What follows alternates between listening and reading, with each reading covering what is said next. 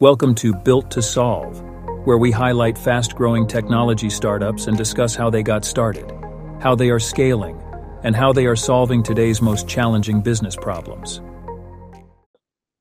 Hello and welcome to another episode of Built to Solve. I'm your host, Parsa, and today I'm super excited to have Jennifer Henderson with us, C E O and founder of Tilt. How are you, Jennifer? Great, Parsa. Thanks for having me. Yeah, absolutely. Um, can you give us a quick high-level background on you and what led to the creation of Tilt? Sure. Tilt's origin story is not that unique, I'm sure, of a lot of the founders you talk with, in that it was completely born out of personal experience. My background is fifteen years in corporate America, always in operational roles, and I loved everything about it. I was a self-described career woman through and through. I was, um, in the early formative years of my professional career, also going through seven years of in vitro fertilization with my husband trying to get pregnant. So all of that part of my life that I couldn't control and was very frustrated with, I would funnel to my professional career, which I could very much control. So I doubled down on um, stretch assignments and promoting every two years and all of the things, essentially. And then we got lucky and we had a cycle that was successful and I became pregnant. And overnight, after I announced that I was expecting, um, those stretch assignments and opportunities evaporated, and nothing had changed other than the fact that I was ex now expecting a child. So that was my first lived experience that something was wrong. But honestly, I was elated after that journey to be pregnant. I just turned the other cheek. And then five years later, a different company, different stage of my career, when I announced that I was expecting with my second, I had a promotion rescinded. And that was the straw that broke the camel's back for me, that something was very, very wrong. And I decided to take the leap out of a comfortable paycheck and comfortable job and network of almost two decades that I'd built, and jumped into this crazy world of entrepreneurship, fueled by very little more than the fact that I was incredibly pissed off. Yeah, that's a good motivation to start a company. Yeah, it's it's sustained for five and a half years, I'll tell you that. Cool. And um so in a nutshell, what does Tilt do and who do you serve? We're an H R tech company, uh, B two B SaaS by definition. And the way that we operate is we support mainly H R teams in managing everything related to a leave of absence. When an employee needs a leave for welcoming a new baby or managing a disability leave, et cetera, um, we take the ball and run with it. So there's really nothing more that the H R team needs to do. And we will support the manager and their employee through the before, during, and after a leave of absence. How did the first com uh, first customers happen? Um, the initial kind of like uh, growth for Tilt. Uh, our first customers were early adopters by every definition, in that they joined Tilt prior to March twenty twenty, or when COVID really hit the breaking point here in America. So we signed some A uh, few but mighty customers with the intention, honestly, of of revolutionizing leave before the tailwinds of COVID nineteen related leaves really um, accelerated the pain that we're solving in the most monumental way ever imaginable. So those early customers got it. Usually they had a lived experience around how hard leave was to manage. Um, and from March twenty twenty onward, we've never looked back. Cool. And um, how about right now? Uh, what's what contributes to your growth for getting the message out? Well, we support over two hundred companies today, and those two hundred companies have come to us really one of three ways. One is direct cold outbound selling. Second is my favorite slice of the go-to-market engine, which is referrals or inbound.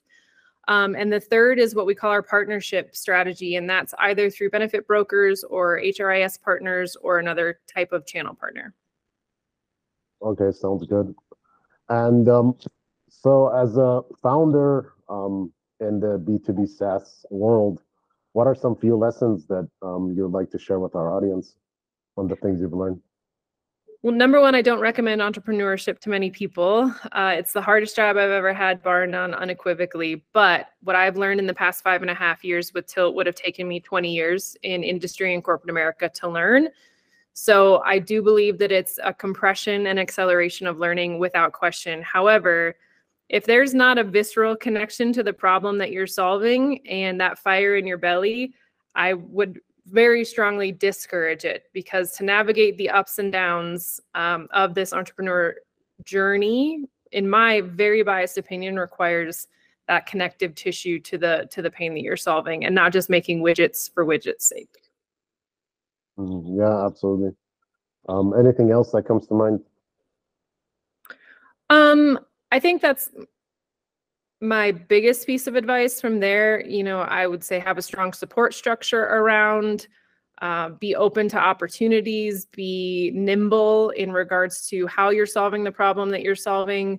You know, I, I'll never forget learning that one of the top three reasons startups don't succeed is they're building a product for a problem that people aren't willing to pay money for. So listening to your buyers is critical, and being able to pivot and let go of your ego if you've got it in terms of how the roadmap is being built, um, I think is is pretty critical. Cool. And then, um, so initially, did you do interviews um, with potential customers, and um, is that like how you went about it?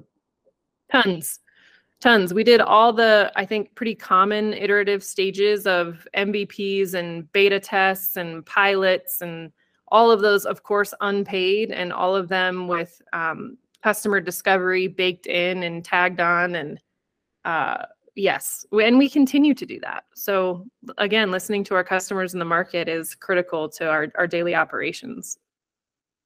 Cool. Um, these days, everybody Uh, seems to be talking about generative A I and uh, tools like ChatGPT. Um, what are your thoughts about, on that, and how is that impacting your business, if at all? We're really excited about the possibilities that generative A I can bring, specifically not only creating efficiencies in the work that we do, so allowing our eighty-five tilters to get more done with less by having those types of tools in their toolkit, but I also think that the personalization Um, and customizable applications that that type of technology can bring to the work that we do uh, is really exciting. When you think about a leave of absence, whether it's because you're welcoming a new baby or you're going through a medical crisis or you've lost uh, a loved one, these all have very specific um, personalized nuances to them, and truly allowing us to lean into um, for built for a solution of one could utilize the capabilities of A I in a lot of really interesting applications. So we're looking at it pretty closely. Yeah, sounds good. Um, where can folks learn more about you and Tilt? We're at hello tilt dot com. That sounds awesome. Well, thank you so much, and uh, great luck to you and your team. Thank you. Thanks for having me. Uh, you're welcome.